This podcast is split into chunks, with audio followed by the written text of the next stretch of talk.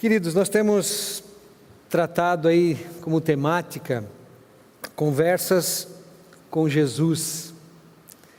E hoje eu quero trazer como tema sobre o céu. Eu quero quero começar com uma citação de Larry Crabb, que é um conselheiro cristão e autor de bons livros.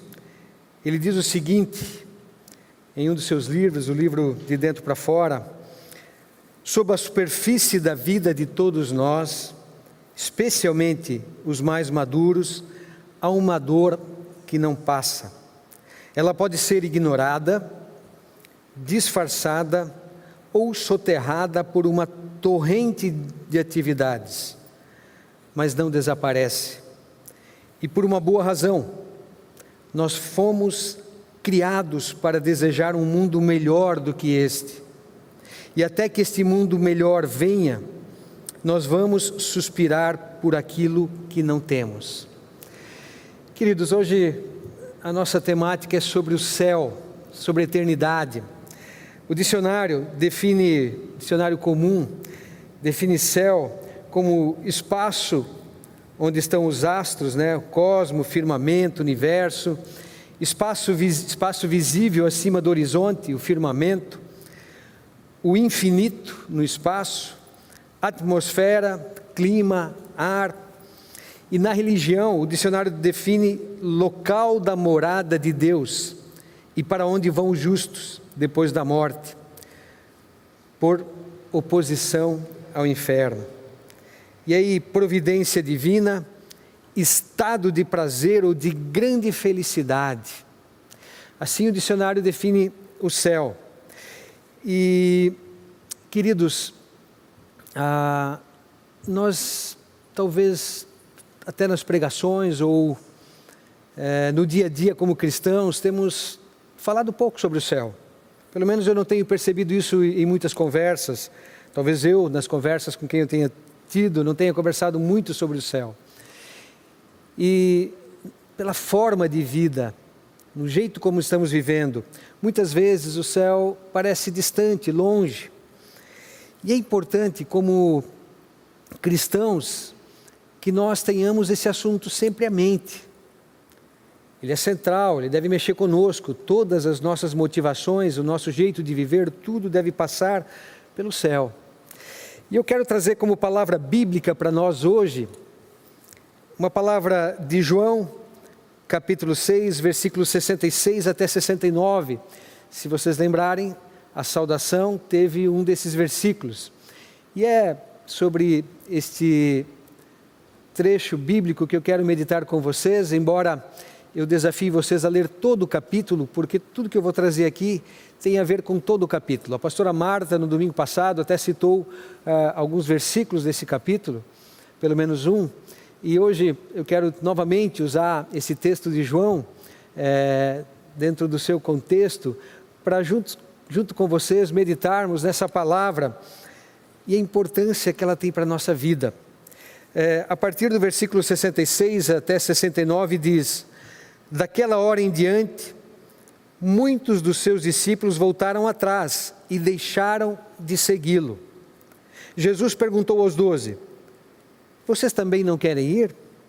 Simão Pedro lhe respondeu: Senhor, para quem iremos? Tu tens as palavras de vida eterna.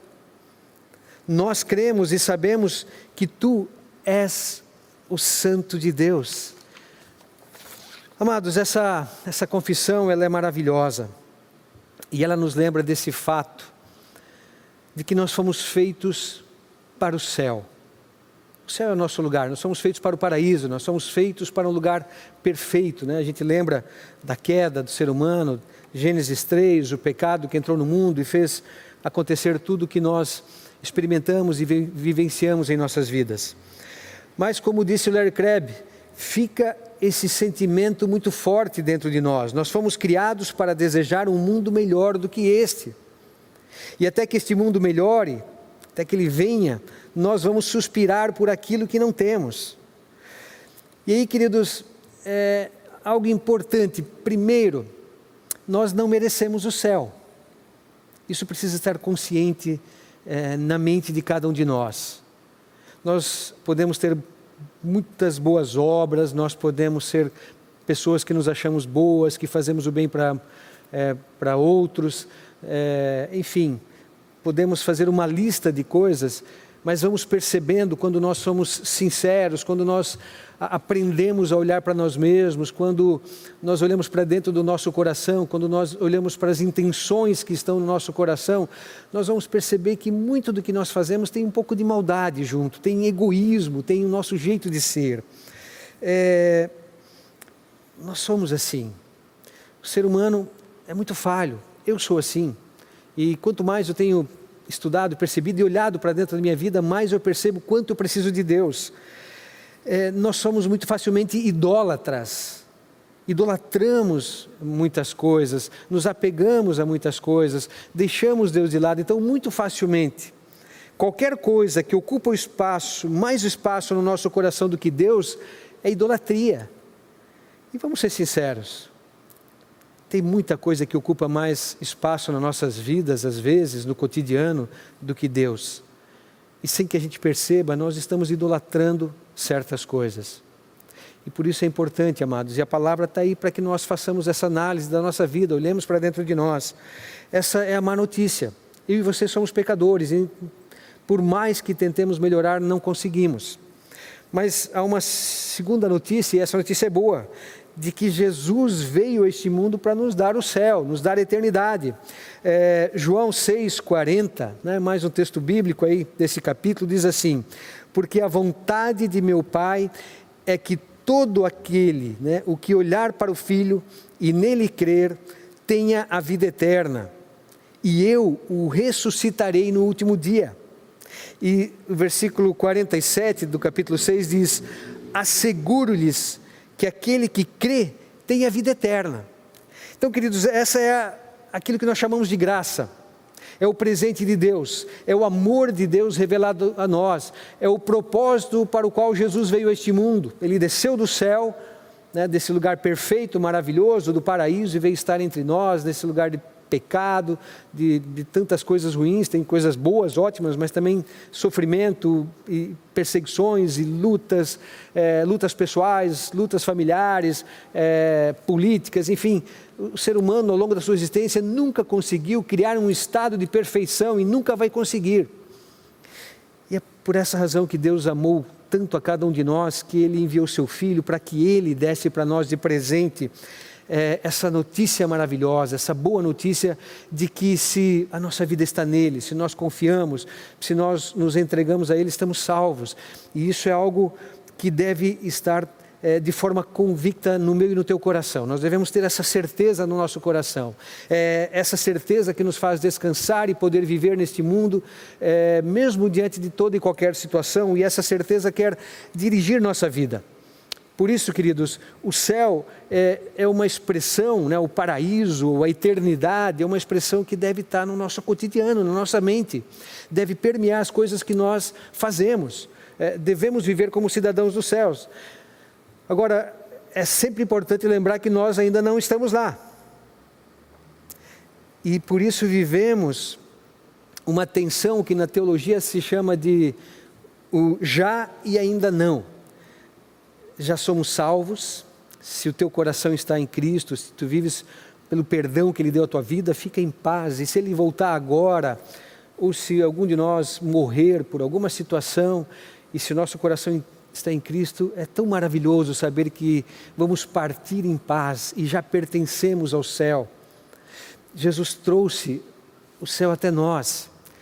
É por isso que no Pai Nosso a gente ora, vem o teu reino, mas é, quando a gente estuda a explicação do Pai Nosso, o reino já veio, já foi inaugurado em Cristo, já está presente. A morte já foi vencida, o pecado já foi vencido por Cristo. Claro que nós, mesmo sendo cristãos, ainda lutamos com o pecado, mas já temos a salvação, esse presente maravilhoso. Mas vivemos essa tensão. É, o Larry Crabb diz o seguinte: como esse desejo de um mundo melhor é muito forte, ficamos sempre insatisfeitos com o que possuímos. E de certa forma é natural a insatisfação. fomos criados para um mundo perfeito e temos que lidar com as imperfeições dos outros. E o que dói mais? Com as nossas imperfeições.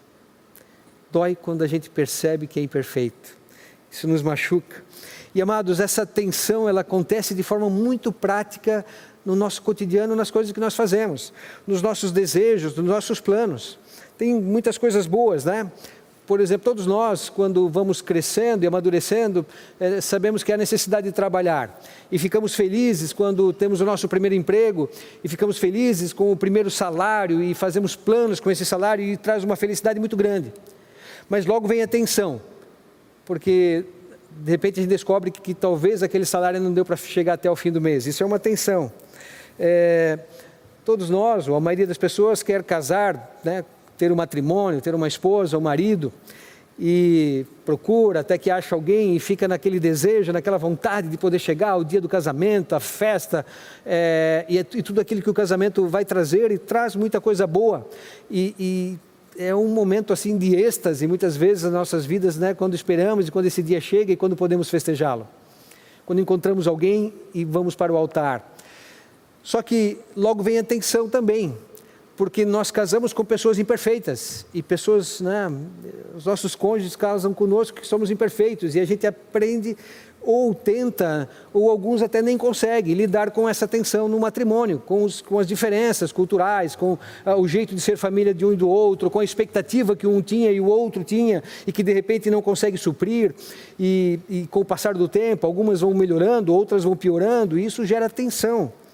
Então, nós vivemos uma tensão que tem a ver com o nosso jeito de viver. Daí vem aquele desejo de ser pai, de ser mãe, de ter um filho, e aquela alegria quando tem a notícia da gravidez, aquela notícia quando vai, aquela alegria quando vê a barriga da mãe crescendo, né? E as mães todas são muito lindas com aquelas barrigas que vão crescendo, e, e a gente vai vendo a gestação, esse tempo tão, tão de tanta expectativa, algo tão gostoso. E aí o filho nasce e a gente faz aquela festa, aquela alegria de ver aquele bebê nascer e saber que faz parte né, dessa forma linda que é a vida que Deus criou. Mas aí depois vem a tensão, porque os filhos também não são perfeitos. E eles vão crescendo, já começa na infância, né? o choro na hora que a gente gostaria de dormir, é, é, é, o desconforto de às vezes ter que sair de madrugada fria para a mãe, principalmente, tratar durante a noite, ou às vezes o pai para fazer dormir, e, e às vezes vai para o trabalho cansado porque não conseguiu dormir, então gera uma tensão, nós vivemos uma tensão, nós vivemos é, é, coisas que não gostaríamos de viver, a gente quer sempre as coisas boas, mas nesse mundo vão sempre acompanhar momentos de tensão, coisas difíceis junto. E assim, a gente poderia, é, à medida que os filhos vão crescendo, quem sabe algum alguma rebeldia, dificuldade de educar, dificuldade de, eh, de manter, dificuldade de sustentar e assim por diante. E, queridos, nós podemos relacionar isso à, à alegria de, às vezes, sair de férias, mas ela acaba. É, a alegria de fazer um jantar fora, mas depois tem que pagar. E assim por diante. Ou seja, a gente vive sempre é, nesse, nesse, misto. E aí, problemas de relacionamento com diversas pessoas que a gente vai vivenciando e que vai tendo que trabalhar e, e ter que, né, às vezes tem que pedir perdão, perdoar e assim por diante. Então, nós vivemos num mundo caído onde essas coisas mexem conosco. E isso gera em nós esse sentimento, puxa, mas está faltando alguma coisa. E é claro que está, queridos. A salvação não, ela já é presente, ela já não, deixa o nosso coração em paz se nós é, temos essa consciência de que Cristo é aquele que nos salvou, é aquele que deu a vida para nós e se a nossa vida está entregue a Ele. Mas é, essa insatisfação faz com que a gente fique com esse sentimento de que ainda não chegou lá. E claro, o céu é, já está presente mas nós ainda não estamos no lugar perfeito. E é importante que tomemos consciência disso, queridos, porque senão a gente torna a vida mais difícil ainda. E é aí que entra aquilo que o céu quer fazer conosco.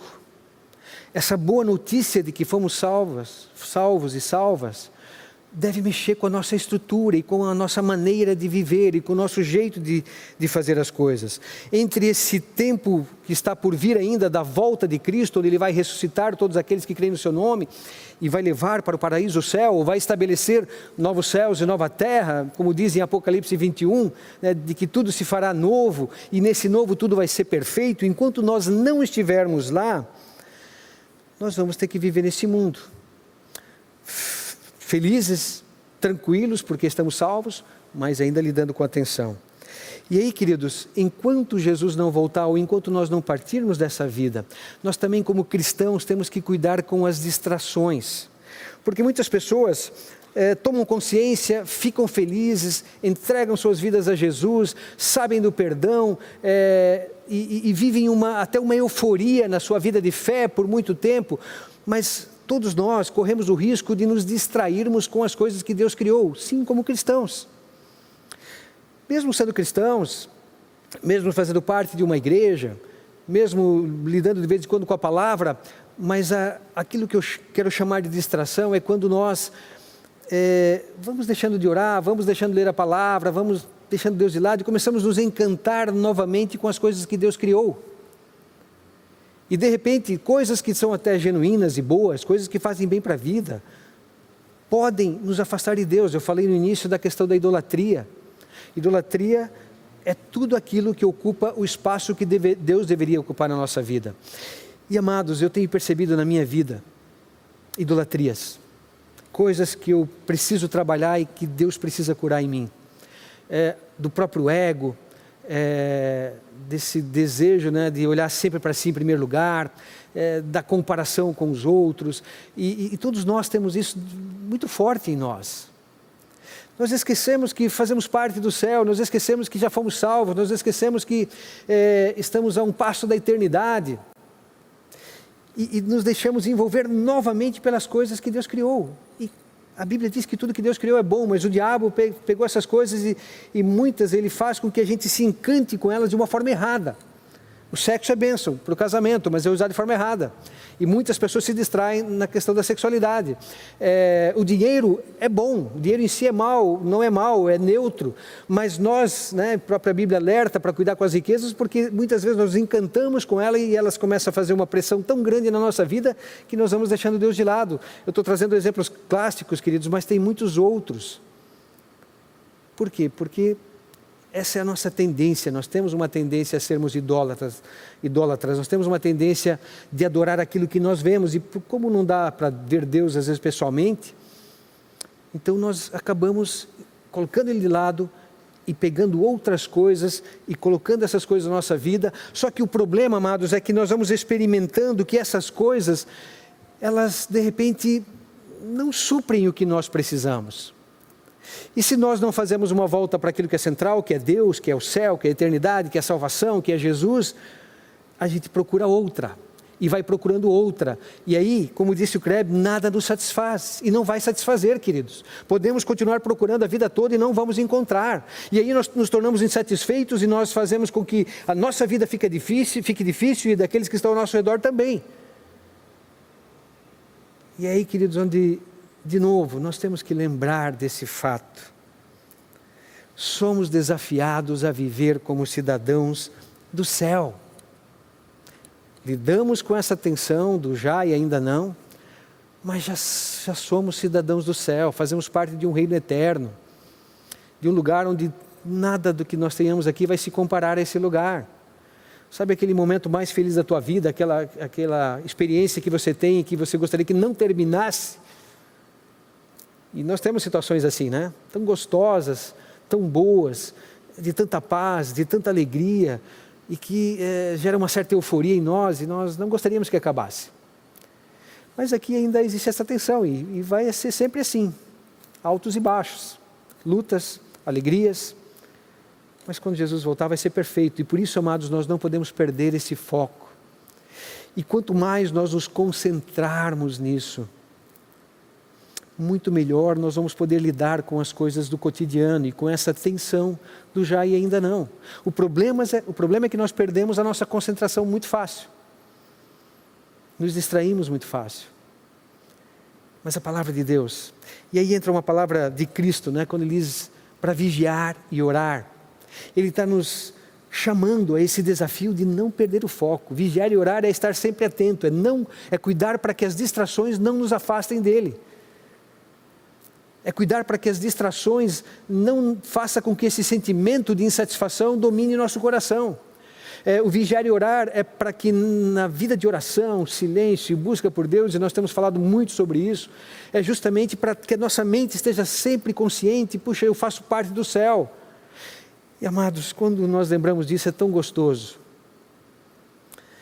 Eu, eu quero dar um testemunho pessoal. Eu, eu, eu estou aqui pregando para vocês porque eu, quando descobri como é bom viver com essa perspectiva do céu, quando eu aprendi que Jesus me amou e me salvou na cruz, eu pensei, eu tenho que anunciar. E como eu era muito tímido, incrivelmente Deus me dirigiu para esse caminho, de estar falando para vocês. E eu falo com alegria. Às vezes eu fico temeroso de como vai ser, de como eu vou falar, se vou falar tudo certo, enfim, fica essa preocupação, ainda mais agora nesse novo momento em que estamos tendo que falar de uma forma diferente para uma câmera. Mas, amados, é tão gostoso, é algo tão maravilhoso quando eu, eu, eu lembro que aquilo que eu tenho que anunciar é algo que traz o céu para dentro de nós, essa alegria da salvação que eu fico empolgado.